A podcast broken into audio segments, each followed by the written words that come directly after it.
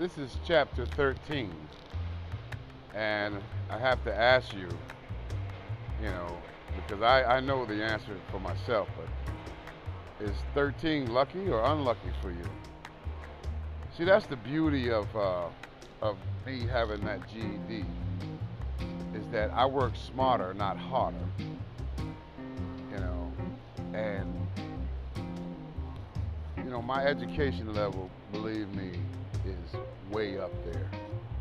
You know, uh, in real life, and what I accomplish is, is up there. I mean, I'm, you know, I'm past associate, bachelor's.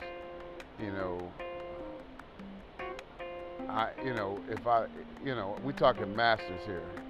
You know, and uh, I still have a lot to go, but you know, I'm trying to get that PhD, you know, uh, because, you know, um, when you have experience, you know, in all the places I've been, and all the missions I've accomplished, and all the the, uh, the people I've instructed and taught, and you know, it's just amazing. You know, your education level grows and grows and grows. So for me, 13 is not unlucky. You know, 13 is lucky for me. You know, with a GED, 13 is lucky because I work smarter, not harder. You see? And uh, I haven't been around all these uh, geniuses and smart people, you know, in uh, senior high school and colleges, and,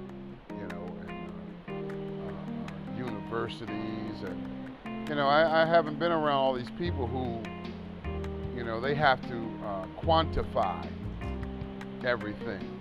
You know, even hotels, you know, they don't have a 13th floor.